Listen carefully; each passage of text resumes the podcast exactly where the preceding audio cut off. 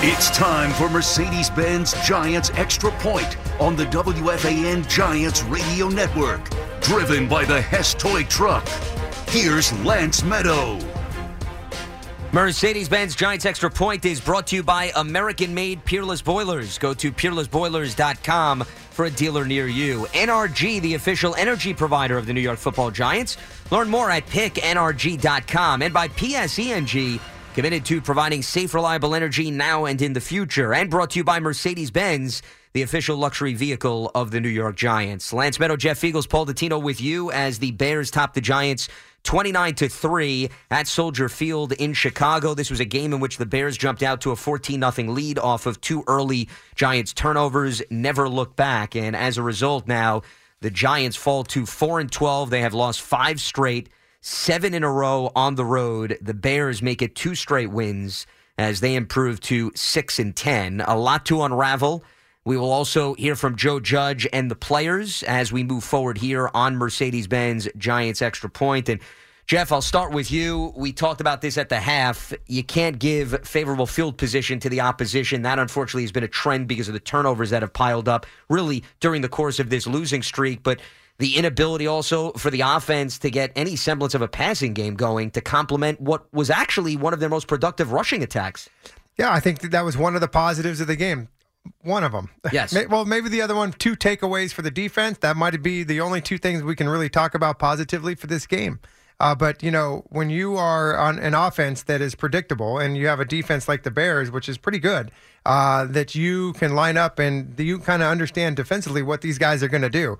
Uh, it's hard. The Giants actually did a nice job running the football against a Bears team that actually knew what they were doing every single down. The Giants were minus 10 yards passing, folks. That'll just tell you all you need to know whereas they ran the ball 40 times for 161 yards. Saquon Barkley, by the way, with his first 100 plus yard rushing game since week 15, 2019 at Washington. Good for and, him on a field that he correct, actually yeah. had his injury. Well, and I'm going to bring in Paul Dottino to, I think, expand upon that point, Jeff, because you do bring up an interesting storyline, at least. If we are looking for a positive, Paul, this was the site where in week two last season he suffers the season ending knee injury. So I guess it is only appropriate that, at least from a big picture perspective, full performance. He put together his best shot on the ground today with well over 100 yards look, let's put this running game in perspective today out of Saquon Barkley. First of all, he had about 50 yards rushing in the first half and about 50 in the second half.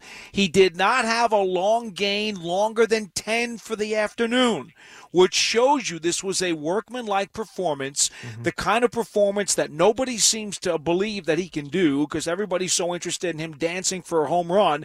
No, today he grinded out the ugly yards. You can't get 21 carries for 102 yards and have a long of 10 without being a grinder. He only had three carries today of zero or minus yards. He had a minus one, a minus two, and a zero. That's it.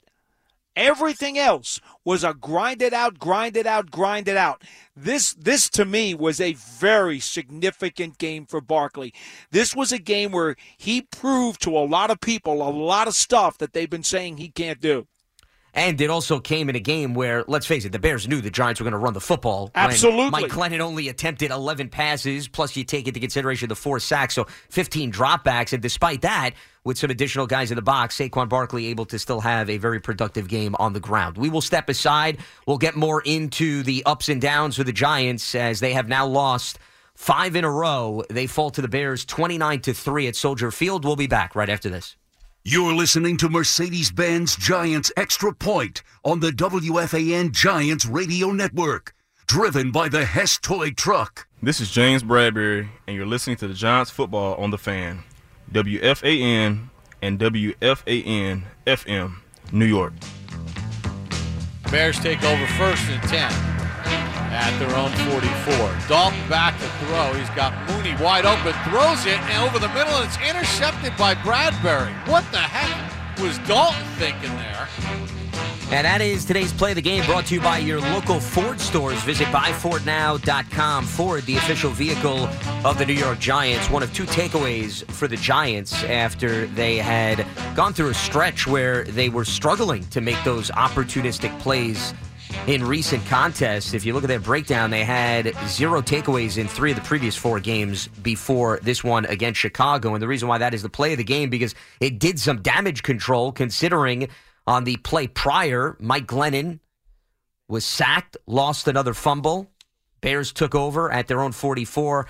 And on the very first pass, Andy Dalton picked off by James Bradberry. As we welcome you back to Mercedes Benz Giants Extra Point, Lance Meadow, Jeff Feagles, Paul Dottino with you. Bears top the Giants 29 to 3 as the Giants now have lost seven straight on the road. This was also the fourth straight year that these teams were meeting, third time in a row in Chicago. Last three meetings were decided by five points or less. This certainly followed a very different script. And that brings us to the game breakdown brought to you by your local Ford stores. Visit buyfordnow.com. Ford, the official vehicle of the New York Giants. And for that, we take you through some team statistics. In terms of total yardage in this game, the Giants did end up with 151. They only had 65 at the half, mainly because the negative passing yards is what brought that tally down, even though at the half they had 81 rushing yards. Bears, in comparison, 249 total yards in this game. The rushing attack was in favor of the Giants, 161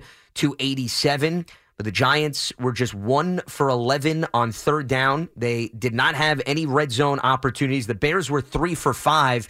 Keep in mind, this was one of the biggest struggles for Chicago entering this game. The Bears came in 30th in the NFL in red zone offense, yet today they get five opportunities. They cash that in for three touchdowns. Their red zone offense coming in was 49%, 21 touchdowns in 43 opportunities. And that's what happens, Jeff, when you shorten the field, right, for a team. Because the Bears, with the exception of that one drive Right where they went, halftime. right, 11 plays, 75 yards, the Giants never really put the Bears in a situation where Andy Dalton and company had to march down the length of the field. They had two short fields right off the bat because of the two turnovers. Yeah, and you know the Giants go down fourteen nothing right away, and obviously you know if you're a Chicago Bears uh, team, you know that the Giants have difficulty scoring. You just proved that point, and the fact that they never got into the red zone. So I mean, absolutely. So you know those types of uh, field position, and then also you talk about field position. Field position is a product of a lot of different things, but one of the big things about it is special teams. And so you had a big penalty on a punt that minus 25 crossing a penalty that cost the team 25 yards. Um, that backs your team back up, so that's that's yardage. And then the other one at the end of the half, uh, you know, where you have Pharoh Cooper, who just you know, I, you got to understand what went, went wrong there, and you gotta you gotta know where that football is. That's field position again. So and another drive for the, you know, they end up again get a safety there, and then so it's yeah, it's all builds into itself there. Well, Jeff, the average field position for the game, Chicago from their own 42, the Own Giants 42. from their own 26. Yeah, yeah, that's I a mean, lot. that's that's the average That's field almost position for the day. That's the mid. That's almost at midfield. That's It's kind of- ridiculous. Yeah, that's unheard of. Well, and Jeff, I want to piggyback off of your point, and Paul, I'll bring you in for this because what Jeff was hitting on, that was really a back-breaking development, right? Late in the second quarter, the Bengals, the Bengals, excuse me, we're watching the Bengals Chiefs game. That's why I'm getting distracted. The Bears wound up scoring eight points in the last minute four seconds, Paul, and they get the field goal. For some reason, Pharoh Cooper, who's a veteran return man, we're not talking about an inexperienced guy, just makes the assumption the ball's going to bounce into the end zone for a touchback. So now the Giants are at their own five. They get a safety, and then the Bears, because of timeouts, wind up tacking on a field goal. I mean, I know they were down by a lot at that point, Paul, but that was just a huge turning point in terms of sucking any sense of momentum away from the Giants. Well, look at it this way, Lance. Uh, in the final two minutes of the first half combined this season, the Giants have been outscored 73 to nothing. And then to make matters worse, not that they were in any good shape anyway, down 22 3 at the half, but then the Bears get the opening kickoff in the third quarter. And what do we talk about all the time, Jeff? The double dip. Mm-hmm. And the Bears get it. the double dip. A lot of that And- this and, year. You know, I mean, again, not that at 22-3 it was it was going to look good for the Giants anyway because it wasn't. But then the Bears get the double dip. It's interesting though because on the course of the afternoon, and and you're right, Lance, because of the field position, it's hard. I know the defense gave up a few plays, but it's very difficult to hold their feet to the fire when you consider they only gave up two drives of longer than 40 yards on the afternoon, and then there was a third drive that was only 39 yards. I mean, what more, you know, yeah, I, I get it. All right. They're going to say every time we take the field, we need to prevent the other team from scoring points. I get that. But, I mean, seriously, a rational person cannot really put their feet to the fire today. Well, they were put in a very precarious spot right at the beginning of the game. David Montgomery, one play, two yards for a rushing score. That was off the strip sack, which was on the very first play of the game. And then seven plays, 24 yards. Andy Dalton to Darnell Mooney from four yards out. I mean, those were the two Bears offensive possessions that got them up 14 nothing. And 29 points total. You reject those two 14 points. It's a 15 to 3 game. You're you're score, you know, 15 points for a defense. I know that it's not it's not Granted it's been a struggle for this it- offense to score 15 but points. My point but is, yeah. is that you know again, like to to Paul's point, is this defense? You know, they they tried to do the best they could, and they're put in these precarious situations. It doesn't. It just does. You know, it's hard. Plus- hard. You- yeah. Even even the third down efficiency, Chicago was six of sixteen for thirty seven percent. I mean, you know, again, that's a respectable number for any defense. because the two touchdown drives, they didn't even have to face a third down barely because they had such favorable spots off of the takeaways. So that was a big development early on as the Bears cruised to a 29 3 victory over the Giants. Chicago now at 6 and 10 overall. The Giants falling to 4 and 12. Giants will wrap up the season at home next Sunday against Washington. Big Blue Kickoff Live is the Giants daily call-in show on Giants.com every weekday at 12:30 p.m. All part of the Giants podcast network. The archives can be found on the Giants mobile app and on all popular podcast platforms. Coming up, we should be hearing from Joe Judge, getting some player reaction as well, as we'll continue to recap another lopsided loss for the Giants, 29 to three. They fall to the Bears. We'll be back right after this. This is Graham Gano, and you're listening to Giants Football on the Fan, WFAN and WFAN FM, New York. This is going to be a 38 yarder from the right hash. Natural grass surface. Wind is whipping here at Soldier Field. Snap is good. Kick on its way, and it is right down Broadway as Gano continues his great season, hitting from 38. That is today's scoring drive of the game brought to you by Investors Bank. Get the official New York Giants checking account only from Investors Bank. Visit investorsbank.com slash giants for more details. That capped a 10-play, 35-yard drive that took just over six minutes off the clock. It made it 14 to 3, but the Bears would then score 15 unanswered points to go on to win 29 to 3. As we welcome you back to Mercedes Benz Giants Extra Point, Lance Meadow, Jeff Feagles, Paul Dottino with you as the Bears jumped out to a 14 0 lead in this game, and the Giants offense had to play catch up, which they pretty much have been doing throughout this entire losing streak, which has now hit five overall and seven on the road. It is now time to name the player of the game brought to you by the members and contractors of Local 825 Operating Engineers, ELEC 825 Building Our Future. And even though it was an offensive struggle, Saquon Barkley certainly still deserving of being named the player of the game 21 carries 102 yards. He helped the giants run for a buck 61 which came close to their season high but it just fell short. They actually had a season high of 163 rushing yards in week two at washington. So this is the second highest mark for the giants on the ground. But for barkley from an individual standpoint to get over the century mark given what he had to go through last season, given what he had to deal with Jeff this season, certainly worth noting because you got to go back to the tail end of that 2019 campaign. And as we were discussing earlier, it wasn't as if they were getting 20 yard runs, 30 yard runs. It No, was yeah. small chunks, longest run was 10. Yeah, and I think Paul made a good point. You know, this is a lot of things that people didn't think that Saquon could do. You know, he's a minus one, plus two, a minus two, plus four, and then the sixty yarder. So you know, all those yardage come from big plays. But you know, this is the this is what you want to see out of Saquon Barkley. And one thing that I did see out of him, and actually that I've seen out of him the last couple games, is just you know, even though the yardage numbers weren't there, I still think I saw a lot of the north south running, hitting the holes quickly. Now, obviously, we know that the offensive line has had some trouble, and so those holes seem to evaporate quickly. But I saw a lot of downhill running, very aggressive running style out of him today, and I think that he's just becoming more and more healthy. And uh, going into next season, that's a good sign. I'll be very interested, Jeff, to see the final total on his yardage after contact today. Yeah, I bet it was I'm a lot. sure it was Absolutely. the career. Uh, Had to be. I guarantee you, it was the season high. I don't necessarily. I don't want to say Yeah. it's a career high because he's had some phenomenal games, especially when he was a rookie. But it's got to be a season high.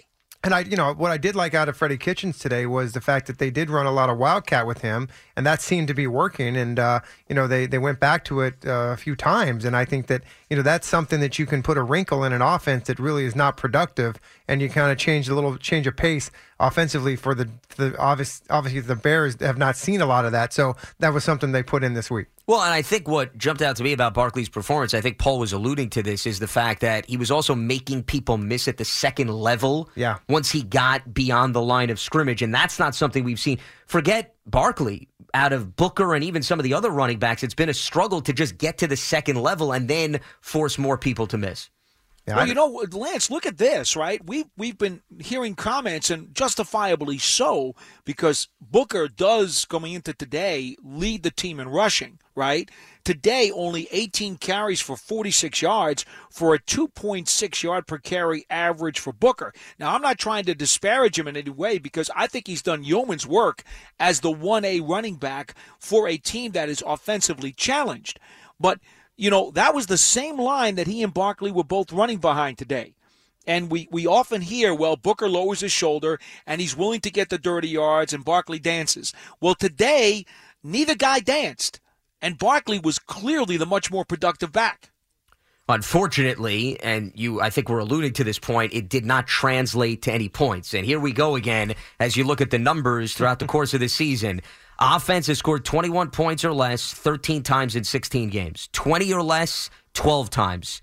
And then you look at less than 10 or 10 or less to be more exact, four of the last five games, Jeff, in which they have had 10 points or less. And you look at a game when a team runs for 161 yards and gets four yards per carry. And once again, for Giant standards, okay, I know for league standards, it doesn't necessarily jump off the page. For Giant standards, it should, given how much of a struggle it's been up front. Well- but they just can't finish drives. Well, it does stand off the page. It just jumps off the page. The problem that really overshadows that is the turnovers. Four turnovers jump off the page too, because number one, you can't turn the ball over four times in any NFL game, whether you're at home or on the road. And most importantly, you turn the ball over on the road like that, you are never going to win games.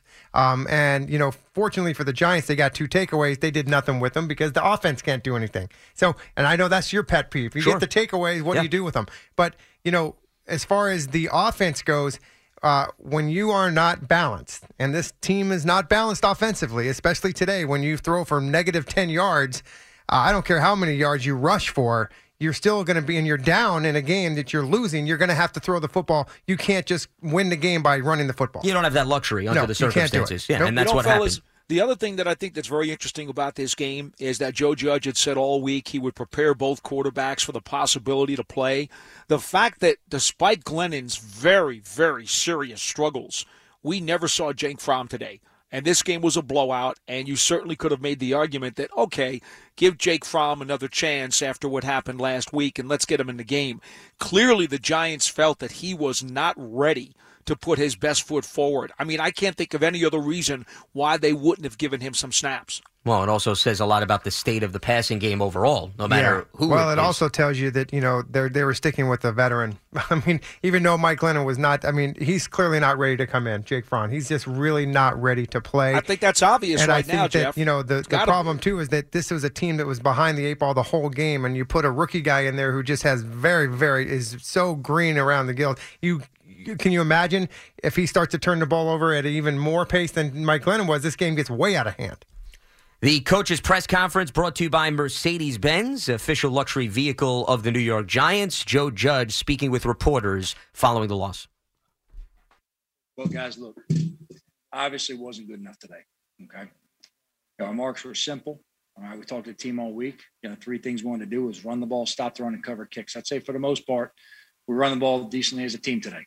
Right. We were able to get some movement going. I like the way the run backs ran hard. We make some productive runs down the way. We were able to be productive with the run game when they knew we had to run the ball when we were only running the ball. All right. Stopping the run. This is a balanced team. It was a very good run attack. I'm pleased with the way the defense overall today, overall, was able to limit them in the run game and not let them get going on track that had been in the past in some games. And for you know, multitude of reasons in terms of covering kicks, we didn't let their explosive playmakers in the return game get going. Now, all that being said, all right, you, you can't have success in this league when you turn the ball over the way we did, when you create short fields for a team. Okay. Every team's going to take advantage of that with the types of position we gave the team. You can't have mistakes in the kicking game like we had at the end of the first half. That's a five point mistake. We can't do that. It's not acceptable. It's not going to be tolerated. So, in terms of you know how the team played, look, one thing I'm repeatedly proud of is the way they play and they finish, and they fight and they play for each other. and They showed up to work. They practice hard. They prepare well. All right. The reality is we got to eliminate the things that are mistakes, give ourselves an opportunity and chance for success. And overall, we talk about the big marks we had to hit, but ultimately one of those big marks, the turnovers right there early in the game set us behind a good deal.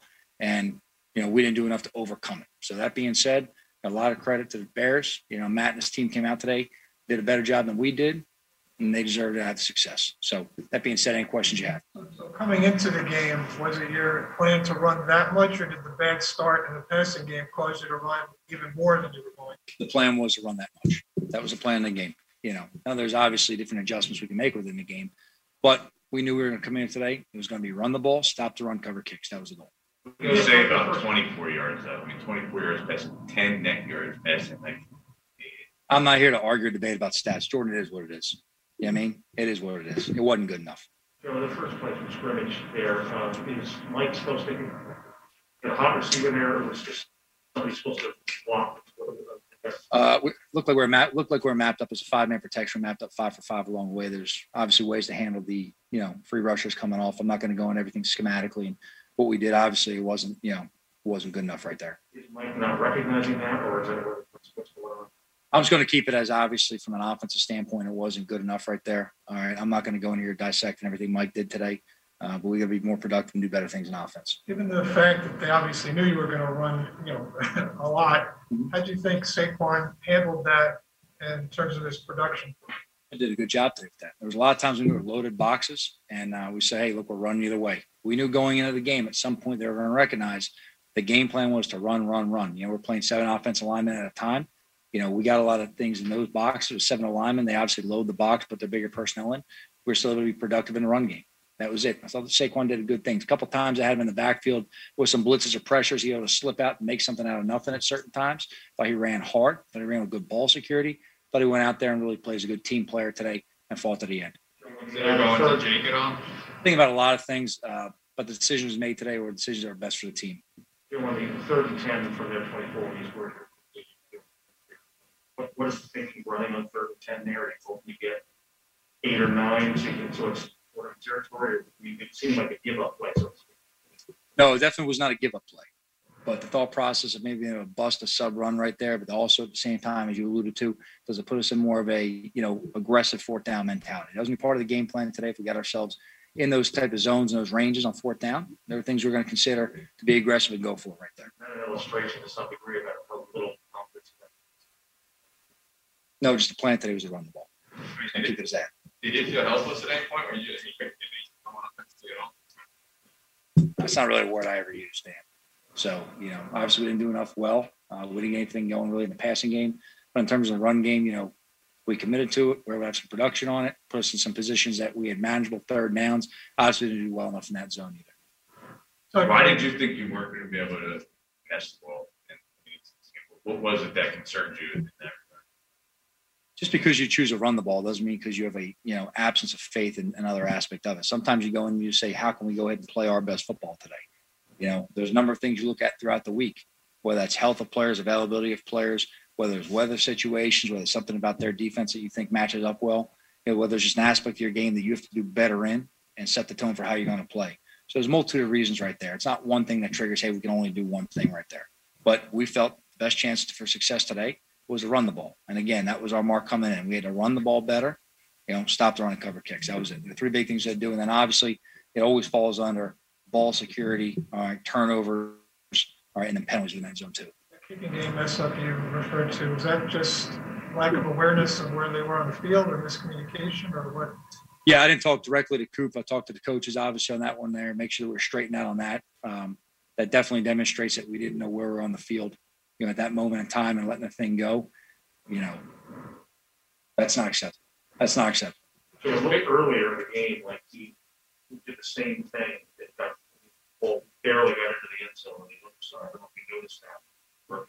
So, when they were kicking to the left of our bench. Yeah, with the trajectory of that kick on that one right there, Cairo, uh, you know, really hammering that thing more in a line that he knew was going to go in the goal line there. Even if it's going to just barely clear, but you've got to be aware in that situations of what the wind is, what the kick looks like, the height it comes off the tee with. All those things factor in playing deep. Joe, bigger picture, and this is five straight losses by double figures. Are you concerned about your future and how ownership might react? If you guys are out of town? My focus is on getting this team prepared for next week in Washington. That's it. I'm never worrying or addressing hypotheticals or anything of that nature, Dan. My focus is on this team, getting them ready. They come in and work for me every week. The thing I owe them is having them prepared and ready and getting in a position to have success. That's it. It's the only thing I'm concerned with right now, Dan. Let- Let's take some food questions. Yeah. Dunleavy. hey, Joe, can you hear me? I got you, Ron. What you got, man? Hey, uh, two things. Why was Booker the right choice there when you got the safety instead of Saquon? Why was Booker the guy to get the ball? And is the offensive line giving you guys a chance in the passing game? It's easy to, for us to look at the quarterback numbers. Is the offensive line giving you a chance? All right, I'm not going to go into kind of like full unit evaluations right now. I'm going to watch the tape, see corrections to make, and we do better. In terms of Booker versus Saquon, we got confidence in all of our players. We got confidence in all of our backs. So whether it's you know Saquon for this or Booker for that, you know, look, we have confidence in those guys. There's specific schemes at times for certain backs you put in the game plan, but in terms of you know a guy for a base run, base play, you know, look, get the guy that's fresh in there, keep rotating on through, keep him fresh throughout the game. We have confidence in both guys. Both guys are running well. Tom Rock, Newsday. Joe, two things. Did did the uh, the run first game plan come about more towards the end of the week when you found out you weren't going to be with two of your key receivers uh, because of the COVID and, and the Toney injury? Well, we knew some of the personnel issues we are going to have about midweek, Tom. So about the time we got into the game plan and practicing on the field, we were aware of some of the things we have to deal with. But in terms of just the game plan itself, there are a lot of things to factor into what today could have been. You know, at one point this week, they were calling for over 40 mile an hour winds. That's something you got to think about in terms of how you manage pass game, run game, what you do. You don't base everything on that because obviously weather reports change as you go, but it makes you put in certain things and aspects of the game plan that gives you flexibility within situation that may not be controllable, okay, or outside of your realm. In terms of, you know, what we do game plan wise, we felt the best plan for team success today was to run the ball. I like the way the team ran the ball. I like the way we get the ball downhill and the types of runs we ran. I was pleased with that. Obviously, you can't have the mistakes and the turnovers early in the game. You know, to spot a team 14 plus points, and then you know you do that. Other you know mistakes can compound on top of that. The second one, what Joe was about, you, you kept saying uh, about the kickoff return, uh, or the lack of a kickoff return, not not acceptable, not acceptable. I mean, what what are the consequences of that at this point? We're just going to make sure we get everything cleared out and ironed out, make sure that we don't make that mistake again. And that's the biggest thing you have to understand there. All the players and coaches, we're just not going to allow that mistake to happen again. So let's not look for any kind of overreaction or reading between the lines right there. It's just something we got to make sure we get corrected and fixed. We'll take two more here. Matt Lombardi. Hey, Joe. Um, you kept saying that you know your job is to get you guys prepared to play and ready to go out there. Did you feel like you guys were prepared to play today, and it was kind of a result of maybe being up against it from an injury standpoint and all of those things, or what do you think was the big picture issue? I mean, especially falling behind early on the first play of the game. Look, everything comes under my umbrella, right? So I'm not going to ever deflect something or say that I'm not responsible for anything. I'm responsible for everything. So let's make that clear from the jump. Okay. I'm not going to ever push blame somewhere else or look for someone else to go ahead and step up. All right. And take something off my shoulders. All right. That's what I signed up for. That's what the deal is. You know, in terms of, you know, preparation, they're a good team. They're well coached. Uh, I could say there's really not much that we saw today we weren't directly prepared for and things that we anticipated having and coming our way. Uh, thought we were able to handle a lot of things in the run game positively. Obviously, didn't do a good enough job in the pass pass game. You know, overall as a team. You know, defensively, you know, we had a feel on how this game was going to go a little bit when they announced Dalton as a quarterback. I'd say for the most part that held true. All right. And our focus on stopping the run still remained the primary focus. There was a couple of drives they got in there, made some, you know, plays moving down the field, hit some soft zones at certain times. We were in position to make some, you know, PBUs and interceptions. Other times we got to capitalize on those. We did on a couple. All right. And then the kicking game, we knew this would be an aggressive type of game plan from them in terms of trying to get the return game going. We had a couple things we put in throughout the week to make sure we could neutralize that phase right there. Grant's an explosive returner. He really is. That return game is a large aspect of what their offense does. So we had to make sure we went ahead and take took away that strength as a team so we could play for the field position there. So in terms of being prepared, you know, obviously, if you don't come out and have success, there's a lot of things you got to correct and adjust and move forward with. That's our focus right now. Last one here via Zoom. Paul Schwartz, New York Post.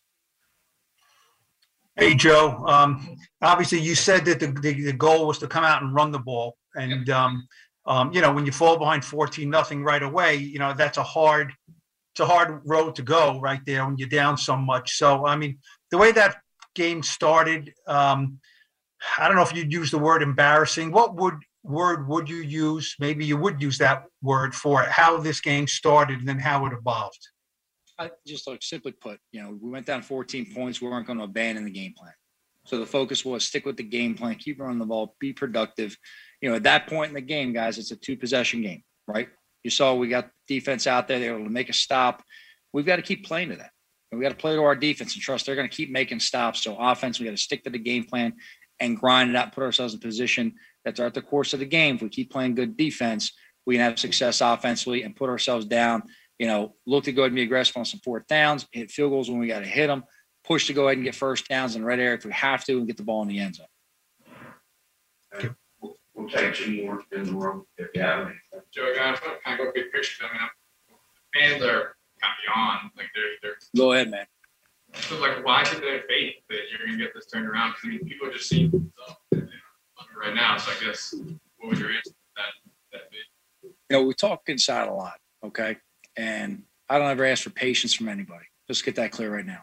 All right. And the fans have every right to have an opinion. That's why they're fans. They have every right on that. You buy a ticket to come in the stadium, you have every right to boo me going out the stadium. That's the way it is. That's what we sign up for, right? And it's New York. It's supposed to be a tough place to be. Certain cities in this country, they don't even know if their team's playing today. All right. So you sign up for a job in a city like New York, you expect to have this. I never shy away from that. I ain't worried about that at all. But we talk internally, you look at a lot of things moving in the right direction, and you know the targets of what you have to improve going forward. The important thing is when you know the direct targets of what you have to improve. And no, I'm not going to go individually into these today. All right. But when you know the direct targets of exactly what you've got to hit, all right, and you look at what you've got to make in a short term to go ahead and make a quick turnaround to build on the things that you've done well, right? I say it all the time. There's things we've done well, we got to build on, right? So we look at overall what we're doing there's a number of things going in the right direction that we know they're foundational things, the things you have to put in place for the team to have success on and off the field. On and off the field. Okay. The important thing is when you have those direct targets, you got to find a way to minimize the things, okay, that you struggle with. And you work your hardest to go ahead and make sure you give yourself your team a chance for success by trying to take certain aspects away from the game so it can't expose you as a weakness. Okay. And then you want to play to your strengths as much as possible. All right there's certain aspects and things that you know you see on tape from around the league. And I talk to the guys all the time. Look, this is this is about being a team and making sure you don't waste any opportunities. I'm not sitting here being preachy, but I'm gonna tell you point blank what I tell them. You guys always want to know what the hell we talk about all the time. I'll tell you point blank what it is. All right. When the guys come to work on Wednesday, okay, and they bust their butt for you, and they turn around on Thursday and they're all committed and doing extras position units, doing extras individually to get their body right. They're doing, you know, everything going forward. Okay and they go out there and they practice with good energy, good enthusiasm, you know, and you know you're in the right position right there. Okay. You know you got that aspect going right there. I talk to the players all the time, guys. I talk to them very openly transparently. All right. We don't have captains meetings anymore because you know majority of our captains are no longer playing for the remainder of the season. So we do a leadership meeting now. All right. I look at the guys the other day in the eye and say, guys, hey, listen, this is your time to talk to me. You speak for the team. You tell me what's going on. You tell me how's the team? How's the beat of the team? What do I got to be aware of? What's something I don't know? Because everyone always tells me what I want to hear, right? So when I ask someone just individually, I ask a player, they're going to tell me whatever I want to hear. I ask a coach, same type of thing. All right, I got to have a group of players going to look me in the eye and they know, like, I can tell Joe exactly what the hell's going on. So I got that core group of guys right there, right? You know, you look them in the eye and you ask one guy the other day, and he's the first one to speak up. I'm not going to individuals; they can talk for themselves later on. But you know, we had one guy said, "I've never been out of playoff contention. I never knew what it was like to be in a position where you're actually playing games, not to be in playoffs or improve seeding, or whatever it may be, or, or get in the playoffs." You know, didn't know what to expect when we were officially eliminated. It was almost an expectation that player of how's everyone else going to react, kind of getting ready to come in himself and try to get everyone going and rally the team a little bit. Okay, and then another player spoke up and said that they've never been in playoff contention. Period.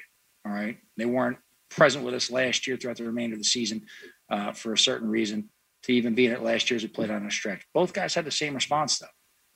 Everybody on the team is locked in. Every on the team comes in to work. Okay. Everybody comes in every week and is committed to doing what they have to do and doing it the right way and playing together as a team. Okay. There's a lot of teams right now that are out of playoff contention. Okay, whether it's golf clubs in the locker room or people are planning vacations outside of it. All right, where there's a lot of finger pointing and blaming and shouting, all that type of stuff, right? all that stuff. No, we don't have in our building any of that. We got any of that. Any of that. Our guys know we have one more week this year to be this team. They know we have one more week this year to be this team. And they expect me to show up. To get every ounce of football I got me this next week. You Got that? Like they're going to get everything out of me. But I expect the same in return. I just told him a second ago. That's what I expect. The expectation here is I expect every ounce of football you got inside of you. Okay. And there's things we have aligned right now. There's things we have in place where certain units are playing and certain players are playing. And we got some foundational core guys, and we know the culture's strong. All right. I'm going to tell you right now. You guys always ask me about that off the field stuff and why the hell is it so important to have culture? So I'm going to tell you right now. All right.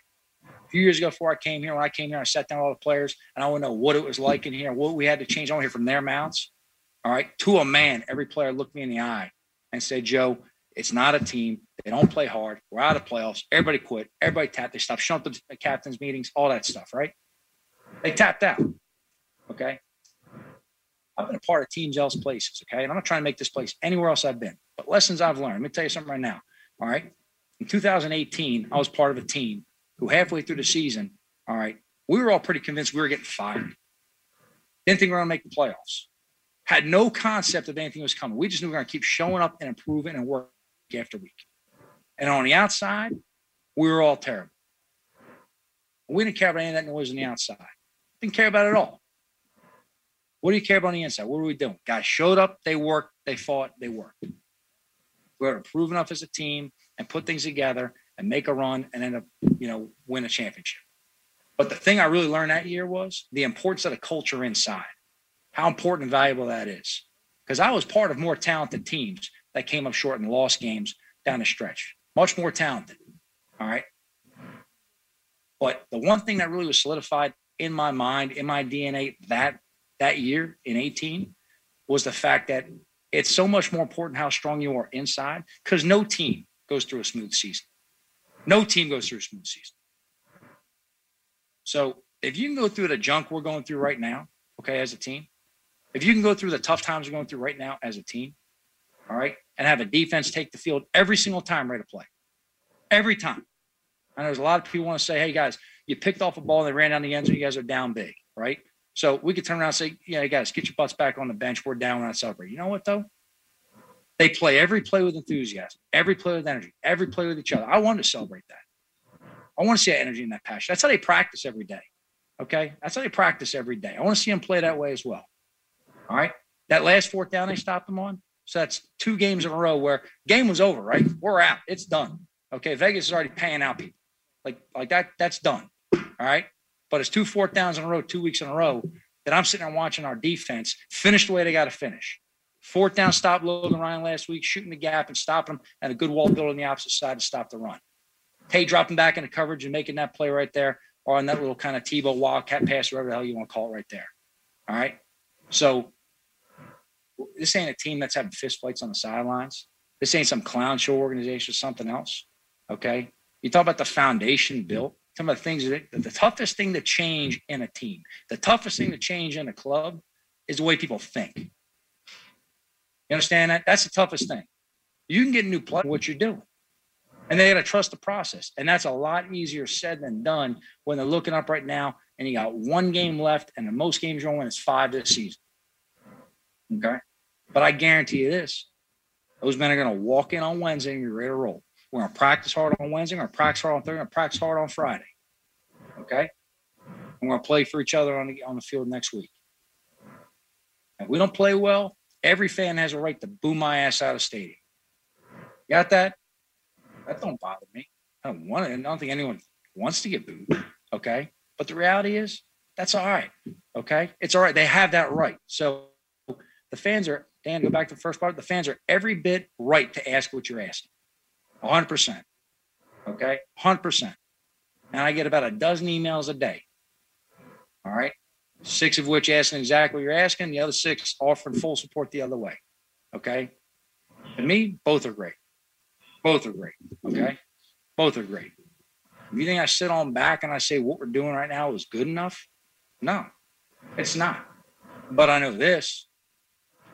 I know the first time I ever talked to you guys in front of a microphone, what the hell did I talk about? foundation, right? I'm talking a building from the ground up, building the right thing. Okay. Now, you guys ain't been in the building for two years now with this COVID shit, right? All right, but I'll tell you right now. All right, if you're in the damn building, you walk on through our locker room, you ain't seeing that crap you saw before. All right. You ain't seeing guys right now planning vacations. You ain't seeing golf clubs in front of players' locker. You ain't seeing that stuff. Okay. You ain't seeing that. All right? And that's not because it's some high school program we're cracking with. It's because our guys understand how to play together as a team and they understand the process of how they're going through. So I can go through a whole X's and O's evaluation. I can go through a roster evaluation. I can through a lot of things for you right now. Okay. I do it every day myself. I go through all that stuff. But in terms of the next step to take, I can tell you right now, okay, I know we're a whole lot closer to where we're going than we are further away. I can tell you that right now. I can tell you we got more players here who are going to be free agents next year, all right, who are in my office every day begging to come back. I know that. Okay. I know that. Or players that we coached last year that still call me twice a week talking about, you know, how much they wish they were still here and they're getting paid more somewhere else. Okay. So I know we've got the right foundational pieces in. I know we have some players, some key positions, right, that are guys you can build with, keep carrying on. All right. I know we got the right temperament. I know we got the right culture in terms of teaching the players. Okay. Which is why I don't come up here and try to assassinate some player, which I think is going to save my ass. Okay. Because behind closed doors, we shut those doors, I can tell every player to a man, look him in the eye, exactly what the hell he screwed up on and exactly how it's got to get fixed. I can tell him to hold him as accountable as can be because I ain't going to sit up here like some other coward sitting on a microphone and put his players on blast. Okay. That's it. I signed up to be the head coach here. Whatever bull gets fired, better get fired for me. You got that? It's got to go through me to get to them. And that's the way it is. But look, I'm not asking to be patient. Trust me, guys. I'm not the most patient guy myself. I'm committed. I'm committed. All right. But I'm not the most patient guy myself. All right. But I'm proud of the way these guys continue to fight and the effort they play with. All right. And the way they grind it out. Okay. But again, the toughest thing to turn over in a program, the toughest thing to change is how people think. Okay. How they think. We got guys right now that are wired the right way. Okay? They're wired the right way. Thank you guys. Appreciate it, guys. All right, so that is Giants head coach Joe Judge speaking to the media following the Bears 29 to 3 victory over the Giants. We'll step aside. We'll be getting player reaction as well as we move forward here on Mercedes Benz Giants Extra Point. We'll be back right after this. You're listening to Mercedes Benz Giants Extra Point on the WFAN Giants Radio Network driven by the Hess toy truck. Welcome back to Mercedes Benz Giants Extra Point. Lance Meadow, Jeff Feagles, Paul Dottino with you as the Bears top the Giants 29 to 3 at Soldier Field in Chicago. We heard from Joe Judge. We are expected to hear from some of the players over the course of Mercedes Benz Giants Extra Point, and the players' press conferences will be brought to you by MetLife, the official insurance company of the New York Giants. In the meantime, let's run you through the final statistics from this game as far as the individuals are concerned. We talked about how it was a very rough afternoon through the air for the Giants. And today's stats brought to you by Pepsi, the official soft drink of the New York Giants. Mike Glennon, 4 of 11 for 24 yards. They finished with a net of negative 10 passing yards. He was picked off twice, he was sacked four times. Two of those sacks he lost a fumble on as the Giants matched their season high with four turnovers in this game. They also had four turnovers week six against the Rams as well as week 15 against the Cowboys. So this was the second time in three games in which they coughed the ball up four times. The Giants Power Report brought to you by PSE&G, committed to providing safe, reliable energy now and in the future. On the ground, 40 carries for 161 yards. Saquon Barkley led the way with 21 for 102 yards. The leading receivers were Evan Engram and David Sills, who each had one catch for 12 yards. I brought up Saquon Barkley. He also spoke with reporters. Let's listen in. You knew, you knew coming in it was going to be a run heavy game plan. How, how they the Bears obviously knew it too. They figured out how hard is that for you to be productive when they're they know what's coming. Um, yeah, they're they're they're a great team. They have a great defense. Uh, a bunch of extra players over there. Um, in the run game today, you know, I, I think the whole line did a, a, tremendous job of opening up holes for, for me and Book. But you know, that's offense collectively. Um, as a whole, we just didn't do enough to, to get the job done, and we just got to be better. Pick one out, pick both that start. Uh,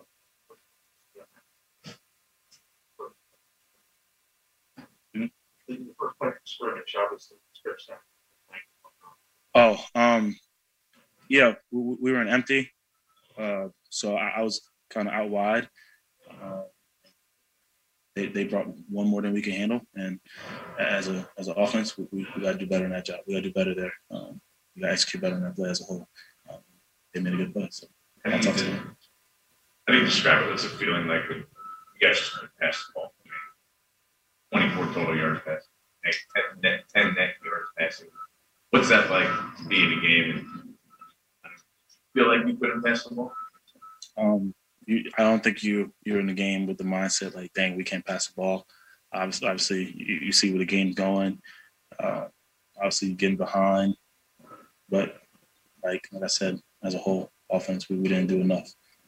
In run game, the pass game, as a whole, we didn't do enough to, to get the job done. Yeah. That's just the end of story. In despite how bad the results have been. Can you, as a guy who's been here for a few years, can you address what you see around there within your room?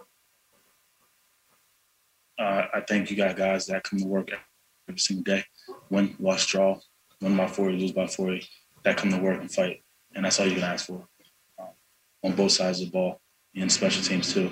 Obviously, you know, we're, we're not getting the results we would like, but it, it's tough to find teams that are at this point, 4 and 12 or whatever we are, and the culture in the locker room is still being carried on and we're still staying together as a team. If anything, this is bringing us closer. So, like I like I said, uh, I think earlier in the week, uh, you know, I faith in this organization and this team, and players in the locker room.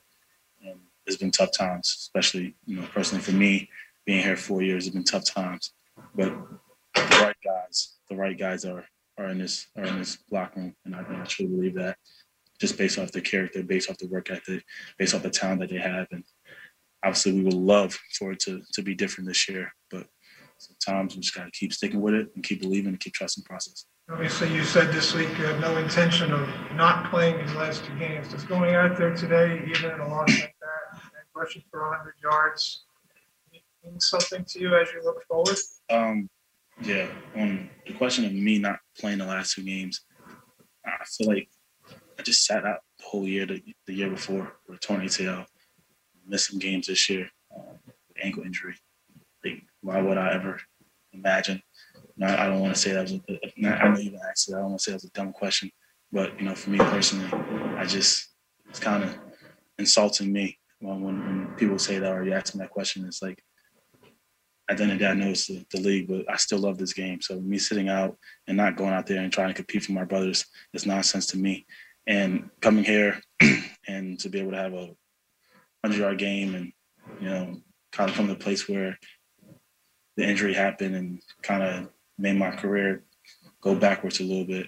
Uh, it, it, does feel good. I feel like a monkey came off my back um, to come to the spot where everything felt like it went downhill. And personally, to, to be able to get a get a run game going, especially with the help of the offensive line, who did a great job today, uh, I'm just appreciative of those guys up front for continuing to believe in me. Um, things haven't been that great this year. So that was Saquon Barkley speaking with reporters and clearly reflecting on the fact that he suffered the season ending knee injury in Chicago back in week two. And what he was responding to also was the fact that he's been asked over the last few weeks whether or not the right thing for him to do because of his injury and the fact that the Giants are mathematically eliminated should he shut it down. And that is why he was continually saying that no, he still wants to play because of the fact that he had missed the bulk of last season. Bears top the Giants 29 to 3. We'll step aside. We'll get more player reaction as we move along and also get you caught up with everything else happening in the NFL in week 17. We'll be back right after this. You're listening to Mercedes Benz Giants Extra Point on the WFAN Giants Radio Network. Driven by the Hess Toy Truck. Welcome back to Mercedes Benz Giants Extra Point. Lance Meadow, Jeff Feagles, Paul Dottino with you as the Bears cruise past the Giants 29 to 3 at Soldier Field in Chicago. The Giants now falling to 4 and 12 overall. They have lost five straight and seven in a row on the road. Giants football is presented by Verizon. Verizon is the official 5G network of the NFL with 5G built right for the Giants. And Giants football also brought to you by your local Ford stores. For great deals on the full lineup, visit buyfordnow.com. Ford, it is the official vehicle of the New York Giants. I ran you through the individual statistics from an offensive standpoint for the Giants. Real quickly on the Bears side, Andy Dalton was 18 of 35 for 173 yards, a touchdown pass to Darnell Mooney. He was picked off by James Bradberry. The Giants had two sacks in this game. Also, David Montgomery was picked off by Crowder as they were trying to punch it in again late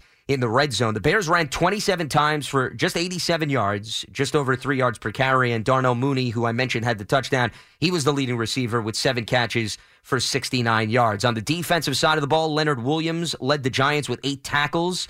Lorenzo Carter, another very active game. Six tackles, five solo. He had a sack, two tackles for a loss, a pass defensed, and a quarterback hit. And it was Roquan Smith who led the charge for the Bears with nine tackles, six solo, and two for loss. And as far as another individual worth noting is concerned, Robert Quinn has set the Bears single season sack record for Chicago. He got his 18th sack. He broke Richard Dent's mark of 17 and a half, which was set back in 1984. 12 and a half sacks for him over the last eight games. He has at least one during that stretch. We will step aside when we come back. We'll continue to get some player reaction as well as get you caught up with everything that happened in week 17 in the NFL. A lot of playoff implications at stake across both conferences. We'll get you caught up with that and more right after this. You're listening to Mercedes Benz Giants Extra Point on the WFAN Giants Radio Network.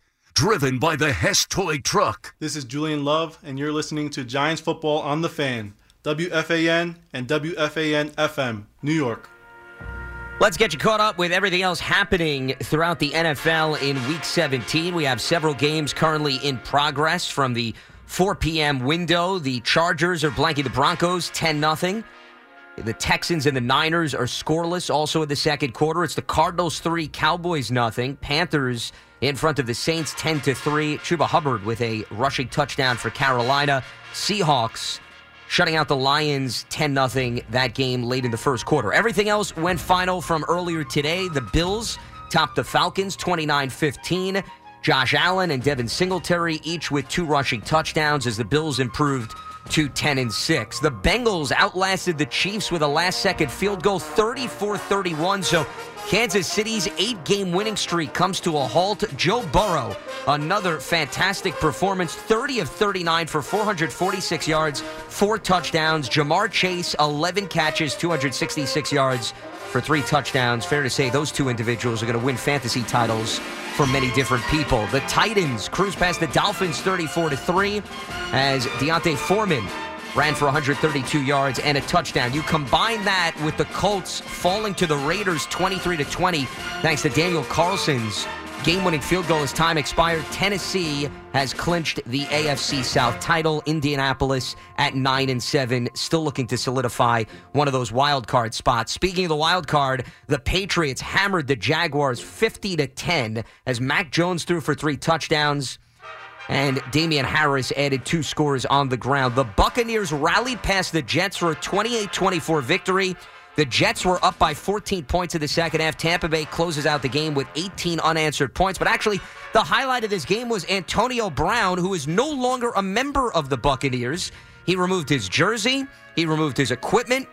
Not sure if he removed his fake vaccination card as well, but he removed everything en route to leaving the field. And according to Chris Myers of Fox Sports, security said AB ran out of the stadium shirtless into a police car to be escorted to a flight by himself out of town away from the Buccaneers. So that is what is happening in Tampa Bay in light of the fact that they are now 12 and 4 on the season. You don't hear those escapades with respect to winning teams too often in the NFL. Eagles beat Washington 20 to 16 and the Rams survived the Ravens 20 to 19 thanks to Odell Beckham's go-ahead touchdown with a minute left. That was the NFL in action. It was brought to you by Bigelow Tea. Grab a mug and tea proudly. We welcome you back to Mercedes Benz Giants Extra Point. Lance Meadow, Jeff Feagles, Paul Dottino with you as the Giants fell to the Bears 29 to 3 in Chicago at Soldier Field. We heard from Joe Judge a little bit earlier on. And Jeff, to me, one of the biggest takeaways from what he said, at least from a game planning standpoint, he said they went into this game thinking they were going to have to pound the football because they knew they were down a variety of wide receivers by midweek. They knew, of course, the quarterback struggles. That's been well documented. So they pretty much went in expecting to pound the football. They did that. The problem is the turnovers prevented them from turning that into points more often than not. Yeah, not to mention the you know the offensive line was uh, you know Billy Price. Unfortunately, what happened to uh, you know him and his wife and his and their family. Our condolences go to them. Um, that's a tough situation. So you know, yeah, they, they juggled that offensive line, and so you know, you said, hey, what is our best way to win a football game? And you got your best player lining up behind Mike Glennon, and that's Saquon Barkley and uh, Booker. So yeah, going to run the football. But as you know, Lance, and in this in the National Football League, you can't uh, just think that you're going to run the football, you know, 95% of the time and and and win, especially when you the first uh, seven minutes of the game you're down 14 nothing. Well, and Paul, let me bring you in on that note because, as Jeff mentioned, with the Giants' offensive struggles and the fact that the offense put the defense in such a precarious spot, you basically gave the Bears the ball twice, essentially in the red zone. I know they were just outside the red zone on the other touchdown. In the blink of an eye, you're in an 0 14 hole, considering this team has barely been able to reach 10 points in recent history. Virtually an impossible situation right out of the gates of this game. No, there's no doubt about it. I mean, you know that the Giants are offensively challenged from the get go, and then when you give up a couple of quick scores, the, the, hill just gets that much taller. The funny part about it is, Belichick just proved that you can win a game by only throwing the ball three times. He did it just a few weeks ago. But of course, the difference was there, they weren't climbing uphill from behind two scores in the first couple of minutes of the game. Correct. Yeah, they led for the good portion of that game, and even though there was one special teams turnover in that game, that was the only time Buffalo scored, if plus, you remember. Plus, in that really, and, and to go with the neither team could throw the football. Well, because of the win of the win. So, Yeah. but you know, at least the the Bears in their game plan was to try to be as balanced as they could. They were able to put up some, you know, 170 something or 160 something yards passing. Well, stick with us if you are listening to us on the fan in New York. We will be right back with more post game coverage, but it's time to say goodbye to the affiliates on our radio network and on the Giants digital platforms. The final score once again Bears 29, Giants 3 as the Giants now fall to 4 and 12. They have lost 5 in a row. The Bears improved to 6 and 10. They have won two straight. You have been listening to Giants football on the WFAN Giants radio network driven by the Hess Toy Truck.